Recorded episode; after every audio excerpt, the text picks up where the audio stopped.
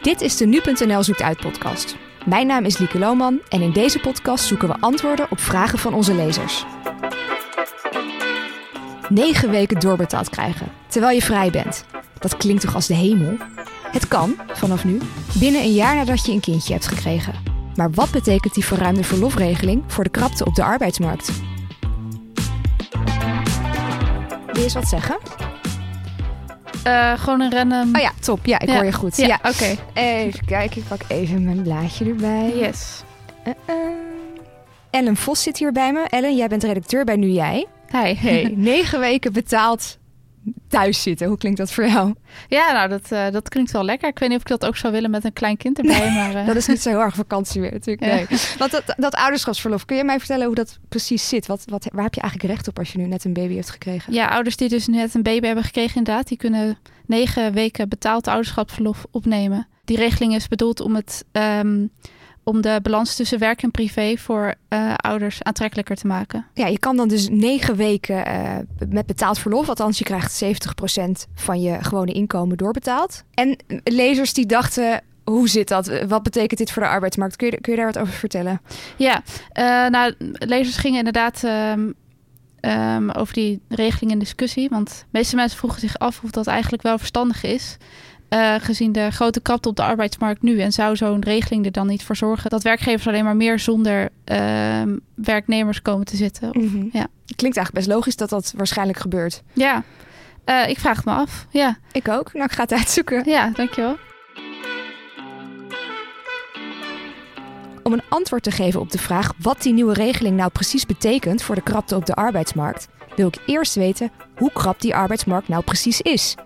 Mijn collega Ertan Bazekin, economieverslaggever bij Nu.nl, weet daar het antwoord op.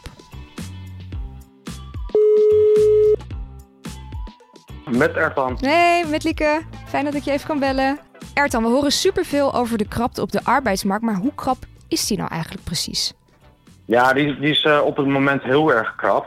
Um, ja, en dat zie je eigenlijk gewoon in uh, allerlei verschillende sectoren. Uh, ja, waar, waar werkgevers eigenlijk op zoek zijn naar uh, mensen, hè? bijvoorbeeld in de techniek, maar ook in de horeca. Uh, nou ja, goed, we zien de problemen op Schiphol, uh, bij de NS. ja, eigenlijk is het gewoon sectorbreed um, momenteel heel erg krap. Ik las bij het CBS dat er voor elke 133 vacatures maar 100 mensen zijn die een baan zoeken. Ja, nee, het tekort is echt heel erg groot, ja. Mm. Um, en, en, en, wat ik net al vertelde, ja, je ziet gewoon sectorbreed. Um, ja, bijvoorbeeld op Schiphol. Uh, die die uh, enorm te kampen hebben met bijvoorbeeld uh, een enorm tekort aan beveiligers.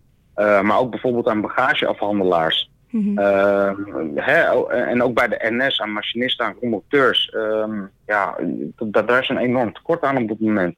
En, en, nu vraag ik me af, hè, nu is er dus een regeling in het leven geroepen voor mensen die net ouder zijn geworden um, om langer betaald verlof te krijgen. Wat denk jij als je dat hoort um, met het oog op de arbeidsmarkt? Ja, nou ja, goed, kijk, dat, is een keuze en het is natuurlijk gewoon heel moeilijk in te schatten wat voor effect dat heeft. Het hangt er een beetje vanaf wie daar precies gebruik van maken en wie niet. Op het moment uh, is, uh, ja, is iedereen nodig op de arbeidsmarkt.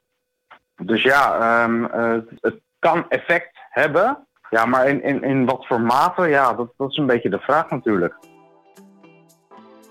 Ertan vertelt dus dat iedereen nodig is op de werkvloer en dat die verruimde verlofregeling best nog wel eens spannend kan worden. Ik ben benieuwd hoe Joop Schippers daarnaar kijkt. Hij is hoogleraar arbeidseconomie aan de Universiteit van Utrecht. Met Joop Schippers. Dag Joop. Ik uh, vroeg me eigenlijk af wat die verruimde verlofregeling, die nu net is ingegaan, eigenlijk betekent voor de krapte op de arbeidsmarkt. En dan zowel op korte als op lange termijn.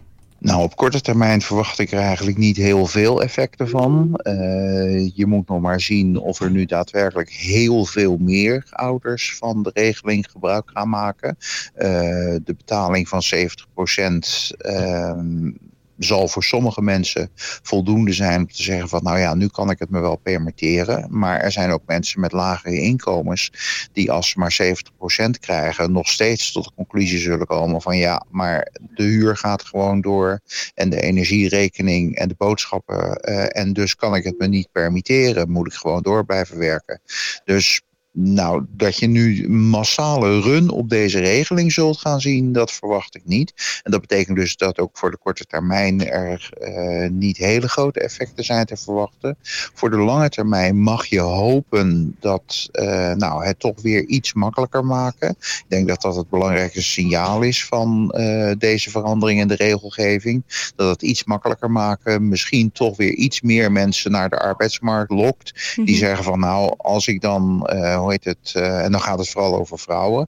Uh, als ik dan, uh, hoe heet het, aan kinderen wil beginnen, dan is er in ieder geval een gedeeltelijk betaalde verlofregeling. Ja. Dus je, het signaal wat ervan uitgaat van oké, okay, als u betaald werk doet, dan zijn er mogelijkheden om dat met zorg te combineren. Die worden hiermee wel iets verruimd. En nou ja, dat signaal dat heeft misschien op lange termijn wel een positief effect op het arbeidsaanbod. Mm -hmm. Maar dat weten we overigens ook nog niet. Werknemers die krijgen in de periode dat ze verlof hebben uh, doorbetaald, 70% van hun salaris.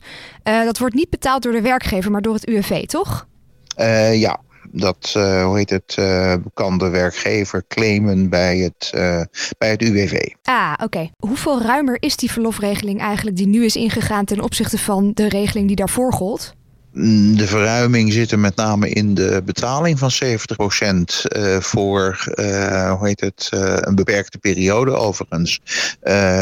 Door wat blijft is dat je, ik geloof tot een kind 8 is, dat je in totaal als beide, beide partners dat die 26 weken verlof op mogen nemen. Maar daarvan zijn er dan dus maar een beperkt aantal betaald op het niveau van die 70%. Mm.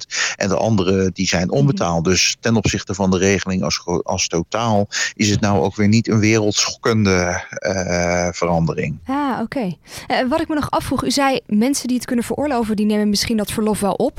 Het zijn eigenlijk dus mensen met een hoger inkomen. Zit de krapte op de arbeidsmarkt vooral bij die groep of is dat vooral in sectoren waar mensen minder verdienen?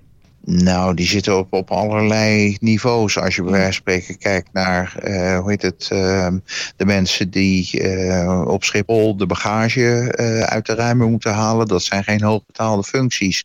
En als je kijkt naar de postbezorgers, dat zijn geen hoogbetaalde functies. En daar zie je ook veel vacatures. Maar bij wijze van spreken in de ICT of in de gezondheidszorg en het onderwijs, ja, dan gaat het soms wel over, hoe heet het, goed betaalde functies en natuurlijk toch de hele sector van vakmensen uh, die bij wijze van spreken een rol spelen in de energietransitie. Ja. Dat zijn gewoon goed opgeleide professionals uh, met bij wijze van spreken een MBO of een HBO-diploma. En mm. uh, nou ja, die zitten dus eerder, hoe heet het, boven modaal dan beneden modaal. Bedankt voor uw uitleg. Ik ben toch ergens een beetje opgelucht dat u niet bang bent dat alles straks helemaal instort. Um, maar het is spannend en we moeten het afwachten. Dank u wel. Oké, okay, graag gedaan. De krapte op de arbeidsmarkt, die blijft nog wel even. In alle sectoren. Maar of het verruimde ouderschapsverlof dat probleem nog veel groter gaat maken, dat lijkt niet aannemelijk. Mogelijk zorgt het zelfs op de lange termijn voor een verbetering, omdat het ervoor kan zorgen dat vrouwen meer en vaker gaan werken als de taken thuis beter verdeeld kunnen worden. Bedankt voor het luisteren naar deze podcast. Vond je het interessant? Volg ons dan in Spotify of Apple Podcasts. Zo zie je elke week een nieuwe aflevering verschijnen. Of luister ons op nu.nl.